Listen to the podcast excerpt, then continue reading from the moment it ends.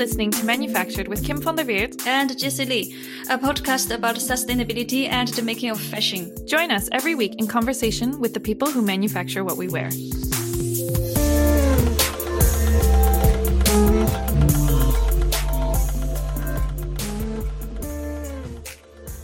This week, we chat to Rachel Faller, the founder and creative director of Tonlé.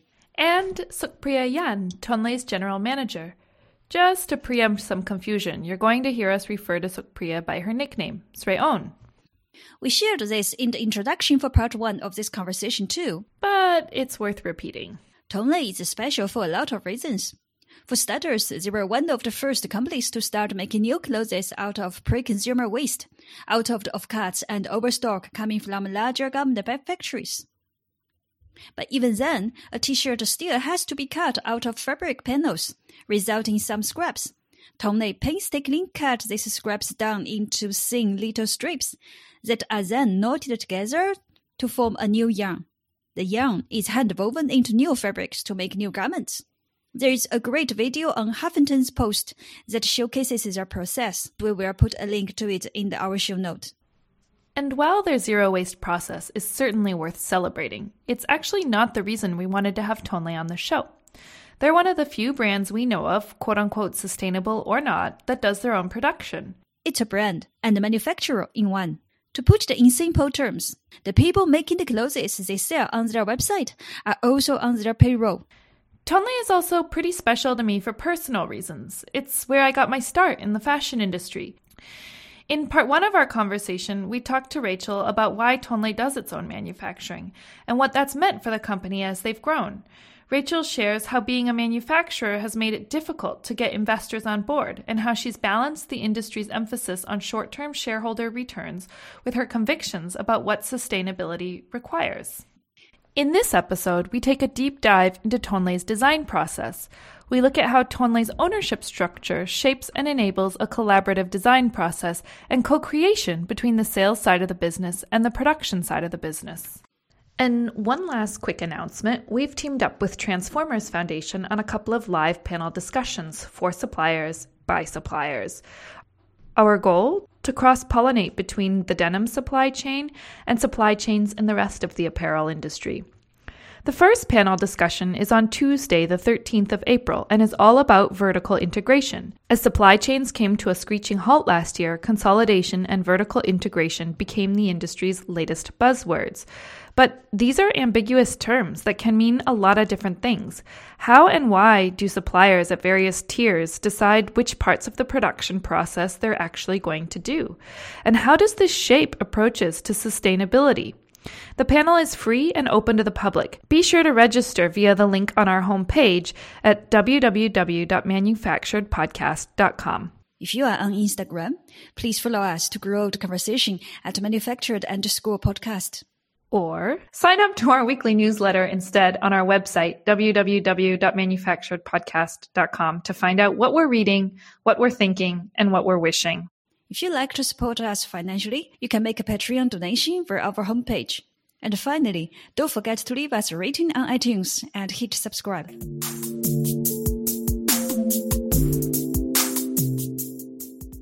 Sreon, you joined Tonlé in, I think, 2015. Is that yes, right? I joined Tonlé 2015. And now you are the general manager of all the Cambodian operations. So that means human resources, production, shipping and logistics, finance, cash flow, overseeing purchasing of fabrics and raw materials, finished goods inventory. you name it, you're involved. Actually, when I first start in Tonlé, I be like a accountant. I mean, like maybe I go like to the first like I working in Tonlé like for five year and a half, and the feeling like you know like working, it's just not only like uh, about like I think mostly for me it's about like a people here. I really like warm with them, the feeling, and also like about like what Tonlé is uh, working on about like zero waste, everything. And thing that keep me like, you know, like to keep like going and like a year by year is also about like, uh, I learn a lot of things and I have been like uh, doing something that I love.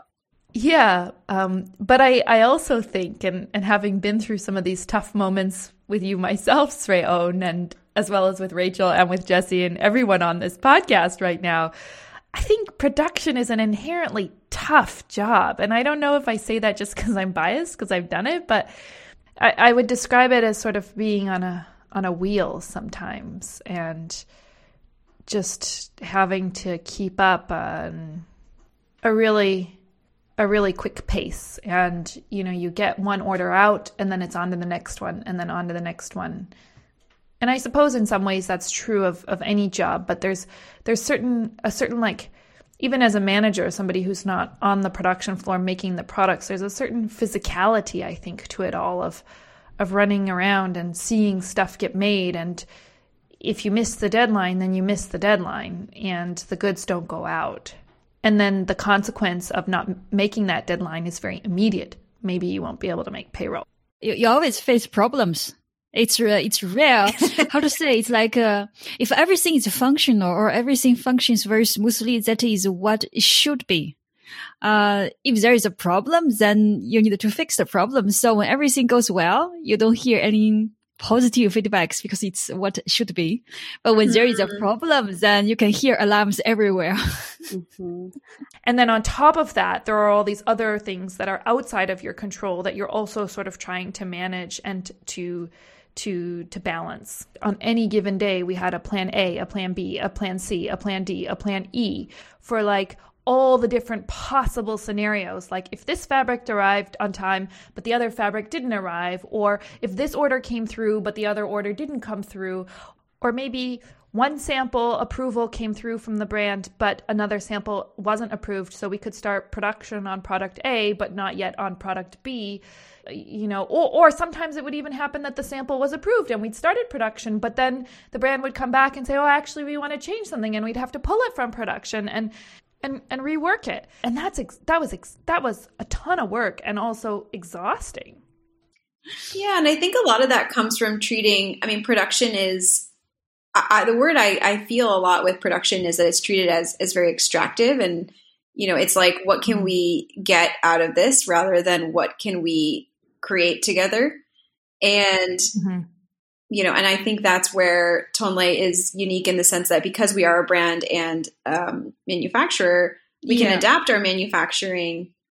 You know, if there's a problem, we can say, oh, well, we can work around this. We can change something. We can pick a different color. We can pick a, you know, we can um, change this design. You know, we can adapt the production to meet the needs of the brand and vice versa.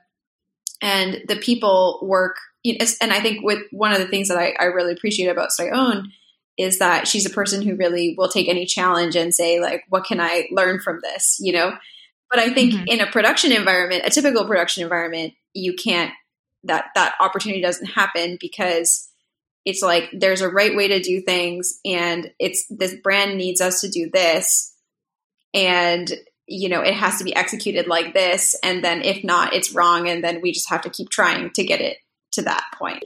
And one of the things that really always like that I always loved about working at Tonlé is I think there's very much a sense of, and we'll get more into this in a minute, but I think there's very much a sense of shared goals. You know, this the sales side, the brand side of the business, if you will, the sales side of the business and the production side mm-hmm. of the mm-hmm. business are on the same team.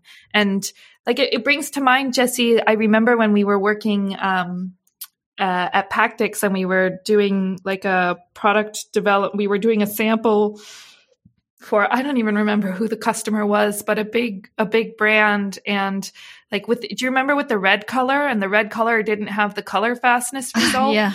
And yeah, and it was like we just went in circles for I think months because they wanted a certain red, but that red like just didn't have the color fastness results that they were looking for. So then we would adjust the color so we would achieve the color fastness results, and then but it's not the red they color- want. Yeah, and then it's not the red they want, and so then we would the red they wanted and for more than four weeks eventually we have a delivery problem.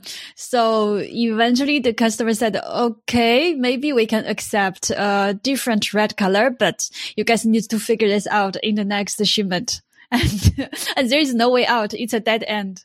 Yeah. So, with this anecdote in mind, which I'm sure will resonate with a lot of suppliers who are maybe listening to this conversation, I'm I'm curious to talk to both of you, Rachel and Sreon, about kind of your design process. Well, how you go from an idea of what you might sell to something that's actually for sale. Because I think if you take us through that process, it, it really, I think, showcases how the the brand and the sales side of the business and the production side of the business collaborate and work in a way that's just really unusual. You know, Tonlé sort of takes what I think a lot of industry people would consider to be a very backwards approach. Um, and a lot of business advisors as well would probably say this is, you know, investors, investors, yeah. um, you know, we actually start first with what is our capacity? How much can we produce? Mm-hmm. Um, you know, how long do each of these pieces take to make? And so, therefore, how many can we make in a season? What are the skills of our team? Are there any new skills that we could feasibly learn for this new collection? Um, you know, and then raw materials. What can we get that's in Cambodia that's coming from the markets as scrap waste and dead stock waste? Uh, and sometimes there's only one roll or there's only a couple of like uh, there's only a little bit of this color left. And we also then look at what scraps we have from the previous season's collection. And then myself along with um, ray the technical designer and now kim sua kind of develop the concepts um, together for the collection based on all of those constraints that we have. And also you know, at that point, when we start, you know, after we've looked at what the constraints are with our production, we then look at end capacity, not just constraints. Um, we then look at, okay, what's sold well? You know, what, uh, how many wholesale buyers do we have? How many, you know, eco- like how much can we feasibly sell? And mm-hmm. can we make that with the capacity that we have? And then we design, you know, with all of those things in mind. So you know, it's like starting first with our production capacity and and abilities and capabilities and raw material uh, available materials. And then you know saying okay how do we meet our customers requirements and demands with the set of wow. tools that we have? Tony is a self-driven company. You know other companies other manufacturers uh, other textile companies i would call them as market driven Market driven means what does the market need? They will produce. So they will pr- they produce what the client wants, mm-hmm. what the client thinks the market needs. And Tonlé is like self driven. So you look at your your production capacity, you look at your fabric stock, you think about how to make the production um, not easier, but how to make it possible to produce. And then from there, it's like a reverse process. From there, you started your product design. So it's like driven, the process is driven by the company, its own need, not driven by what we think the market needs. And it, it's worth pointing out just how difficult, I think, at least in the way that that the fashion industry operates today, how difficult this would be in a in a more conventional brand supplier relationship because it requires really radical transparency about a lot of things that at least right now people are are are reticent to be transparent about. And I, will I'll give an example. Um, you know, if I, as a factory manager, had to tell the brand that I was producing for about my production capacity, that would make me very nervous because the last thing I want the brand to know, my customer, is how busy I am. And uh, because if they know I'm not busy, then maybe they'll use that information to pressure me into a lower price. And on the brand side, I can speculate that most brands probably wouldn't want to give up information about things like their inventory levels and how well a particular product has managed to sell because that makes them pretty vulnerable as well. I mean, it's it's kind of nice to be in the position that when as a brand when you say jump, the factory jumps. And that has a lot to do with the fact that there's there's very little visibility on the factory side as to what's happening on the brand side. So so th- I mean, this transparency that Sreon and, and Rachel that you're describing is is really pretty radical, I think.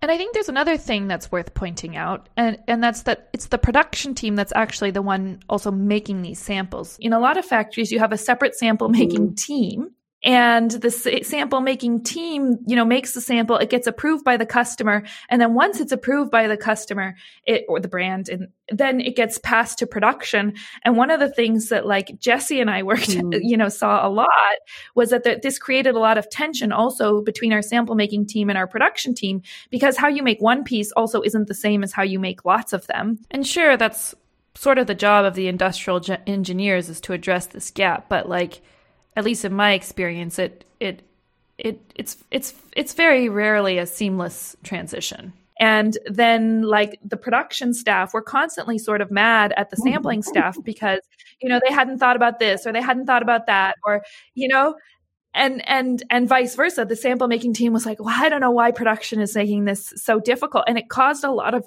friction internally. I'll give you like an, an anecdotal like story about that too. So like is you know we sometimes produce for other clients. Um, I'm actually trying to do as little of that as possible because every time we do it, it's really ironic because people expect that they should pay less when they design their own product because the value is put on the design. But it's actually way harder for us to produce someone else's product because we can't adapt the, the design to the production, which is what Tonlé does. So like if we design something, if me and Ray like come up with something and we take it to production and they're like, oh, that's going to be too hard to produce or it's too expensive, well, we can adapt it in real time. Whereas when we're working with a client, they're basically like, we want you to do it this way. And we're like, well, that doesn't really work with like our systems or whatever, but we're going to try to do it. And it always inevitably is harder and takes more like rounds of samples and like more waste and more of everything. And it's just ironic because the clients are like, they expect that we're going to charge them less because they're doing the design. And I'm like, that's not the hard part. like, the hard part is getting your two dimensional sketch turned into a living, breathing, high quality garment. That takes skill. And that takes like not only skill to create that prototype, as you say, Kim, but also design all the processes to get that garment made in a production. Design a sketch draw a sketch and make it into one piece sample and then make it into feasible into a mass production level. It's totally different uh, things. It looks like a linear process, but actually it means totally different skills. And I know I sound a little bit like a broken record here, but I want to I want to say it again. Transparency, transparency, transparency. I mean, one of the things Rachel that strikes me as you describe this is was something you said about price, you know. Oh, if if if while we're making the sample and the production team says that this is going to be really tricky and we decide it's too expensive, we can adjust it in real time. That sounds so straightforward and so obvious, but a lot of times, I mean, I've been in situations where the customer, the brand that you're working for, doesn't, nobody wants to be the first one to give out a target price. And so they'll say, Oh, can you give me a quote for this? And so then you go through the whole process of making a sample, you come up with a piece, you put out you know a price based on that and then and then you get the response oh well you know our our target price is actually a lot less than that. And sometimes it was even the target price was less than our cost price. So the, the the target price that the brand wanted to buy it from us for was less than what it actually cost us to produce it. But other times when maybe the what the price that we quoted was a little closer to the target price then you you go back to the drawing board and you're like okay well how can we make this cheaper right? Which maybe we could have done from the beginning had we had a sense of of what the target price was in the first place. But again, it's sort of like when there's when there's so little trust between these two parties, nobody wants to be the first one to put a to, to put a number on the table because everyone kind of wants to, you know, see what the other person is going to say first. And and that that creates a lot of waste too. Yeah, exactly. And I, I think, I mean, one of the things that we've been starting to articulate over the last year is that instead of seeing I mean, there's this sort of men- very American mentality that the customer is always right. And that bleeds into like a lot of industries. And it's particularly bad in the service industry where, you know, c- customers are also often very abusive of this, the staff. And because they're supposed to be like, staff are supposed to be deferential to the customer no matter what. And I think in the fashion space, it's like, whether we think about customers being like the actual end end customer in like a direct to consumer model or the customer as the wholesale buyer, like actually like we see our customers not as um you know, I think there's this mentality that the customer is supporting me by buying my product, but actually like I'm also giving that customer a thing that they want that's of value and that's taken a lot of time and energy and thought to produce. And this is should be an equal exchange that benefits both of us. So the customer is not supporting me or giving something to me. They're like we ha- should have we are an equal playing field. We are partners. And within the sustainability space, like I see it as like the customer and again, whether that customer be a brand or whether that customer be a you know a buyer from a wholesale like from a boutique or the final customer, the customer is our partner. They're not our you know benefit like they're not our like um, patron or something like that, right? Like we are equal. Like, yes, they're giving us money, but also they cannot make it on themselves, or they don't know. Yeah, exactly, exactly. and we only have.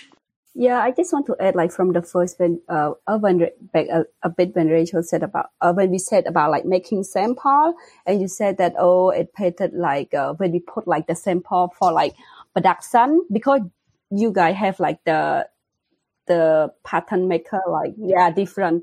But we actually we have like people who working on sample but we also want like production to help with this. So they realize in upfront that oh this one is like a hard product. And one thing is good uh, in Tonlé really about like uh, people like know it in advance like oh this product is gonna be like this.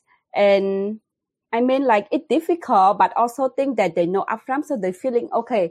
This will go to like uh in the next few months. So it's kind of like you know they're not really like say no. They just like okay, they like they will like uh make it like much better and much better. So I think this really like something like good in Tonlé. I think like one of the things that I saw happen when production then was working on samples is like I know you when I was at Tonlé Straight On, sometimes you would come to me and you would say, Kim, we have to tell Rachel, but like production just like can't do this project, this product. And then I, and then we would go and we would tell Rachel, and then the design would change as a result. And that is, you know, I go back to this example of the red that Jesse and I, mm-hmm. you know, that Jesse and I described uh, from a very different context. And like that just doesn't happen, I don't think, in other other contexts. And Rachel would maybe be like, uh, you guys can definitely do this and push back a little bit, you know, in the sense that, you know, we do have to be, we do, we do on our side, we do want the product to be as easy as possible to make. And on Rachel's side, Rachel is really tuned into, well, what are people actually going to buy? And, and this has to be like a, a high quality, unique and interesting product. And that, that sort of has to be balanced, right? And I think there is sort of like this sample making was or the periods when we were designing new collections were always the most stressful periods because there was sort of this inherent tension but instead of like it sort of being this dead end where one side says this and the other side says that or has to adapt or else lose the order it was a, a, pro, a tension that was very constructive and really led to a better result for everyone right like how can right. we work together to make yes. something come out of this rather than you know, and again, I go to that like kind of extractive like model where it's like, what can I get from you versus like, how can we work together to create something yeah, that's going to work for all of us? And, you know, it's definitely there's tension between like sales and, I mean, the sales side of a business and like the production side of the business because what's good for production isn't necessarily always what's good for sales and vice versa.